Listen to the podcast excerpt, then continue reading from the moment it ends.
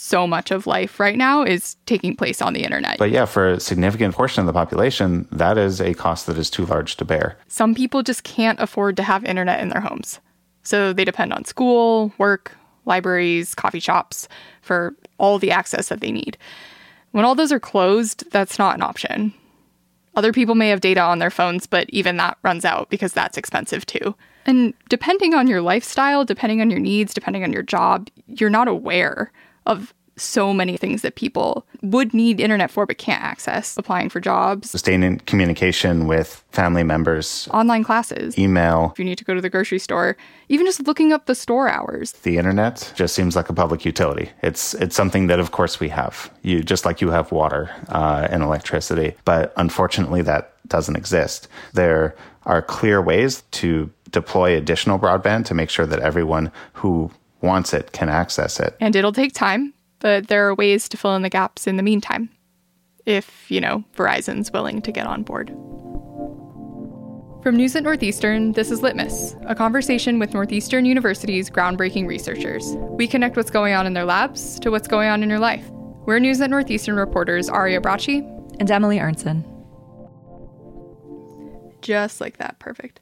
Um, and then I'm also going to record in Skype just as a backup, just in case you drop your phone and everything goes to goes to garbage. Oh yeah, hundred percent understand.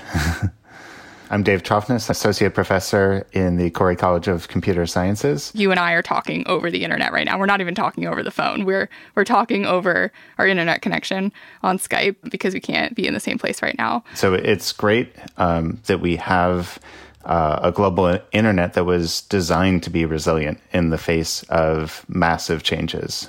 On the other hand, there are massive changes. These networks are being stressed in ways that they were not optimized for. Um, and that's really what the main concern is. So maybe you know you, your your streaming video is a, is a little bit grainier, or uh, the quality of uh, your your video calls is is a little bit lower but you can still sustain that connectivity. But some people just don't have dedicated internet connections at all. You don't really have an idea accurately of how many people don't have internet. Is that correct? Yeah, so there's there's been a couple programs, but the the one I'm most familiar with is the survey of um, broadband access. Okay, and then before we go any further, could you define broadband? Right. So um, it looks like it could be as low as 200 kilobits per second. Think of it as the blurriest YouTube video you've watched.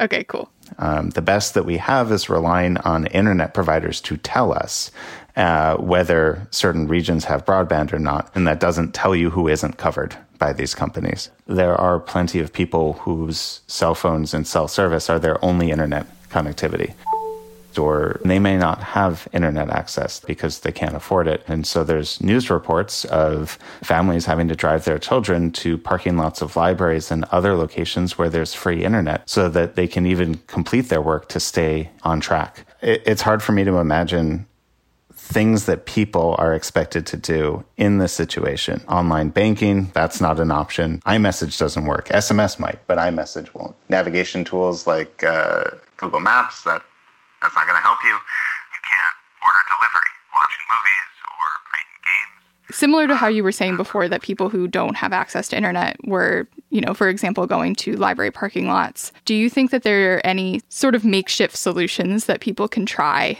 to make now a little bit easier? Yeah, I mean, I'd start actually again not focusing on the people, but there have been tools in the U.S. to address this. The FCC has a Lifeline program, and you know, at least one other program that historically has been available to help get internet access. But unfortunately, during the current FCC, these programs have been uh, largely mothballed. And now, in the middle of a crisis, we see how short-sighted those approaches were. In other developing regions, Facebook uh, started a program called Free Basics. Uh, they worked with cell providers to offer free internet access. This was at no cost to subscribers. The downside was it was limited. You you don't access the whole internet. You only access sites that are made available through this Free Basics program, and they are fairly limited.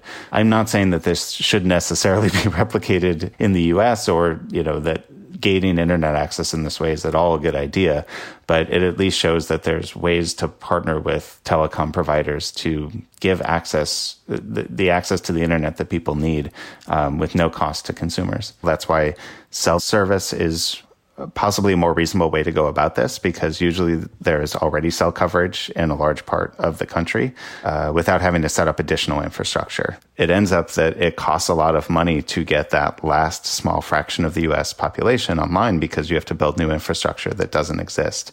That was a big cost that telephone companies had to absorb to be in business uh, in the US, but they did it. So it doesn't sound like this could happen anytime soon. it depends on your definition of soon. Well, if we if we operate with the definition of soon meaning I need it tomorrow so that my life can progress almost as normally as as it was before this pandemic, it sounds like no. Absolutely not. No. And this is the thing the, the just like many things we're realizing with COVID-19, we needed to be planning for this months if not years ago you can't just wave a magic wand and create infrastructure that can handle more internet traffic or connect more people. That stuff takes time. The internet is, uh, as uh, you know, the, the late Senator Stevens said, a series of tubes.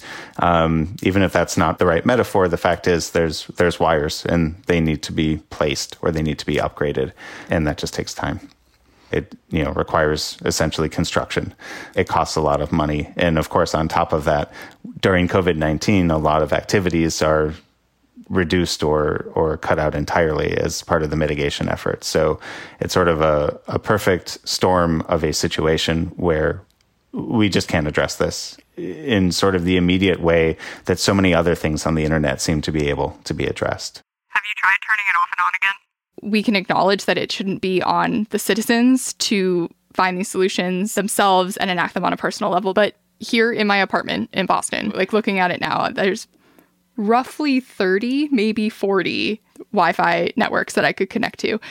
If all those people were to just take their passwords off and, and, you know, anyone that didn't have internet could just connect to any of them, what would happen? Would that be helpful? If the end result was that a whole bunch of people connected to your Wi Fi and you and I were having this call right now, it would not be going very well. And that would work fine for those of us like you and I who are in densely populated regions. But again, it just doesn't really solve the problem where the problem is.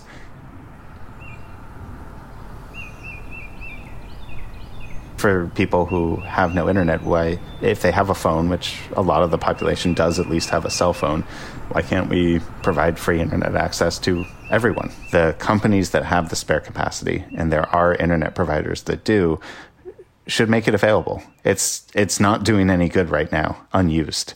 It is worth the public good that comes out of it that you know these these are people who will remain connected, who will be able to hopefully rejoin the workforce, who will be able to stay in school and keep up in their educations, and then you know be uh, active members of society who can eventually become subscribers for these companies that that offered them uh, a good in a time of need.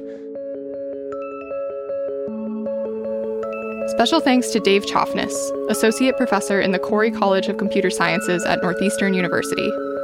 Sound engineering by me, Aria Bracci. Mixing and mastering by Anthony Pulido. Our editor is David Filipov. From News at Northeastern, this is Litmus. We're News at Northeastern reporters Aria Bracci and Emily Arntsen.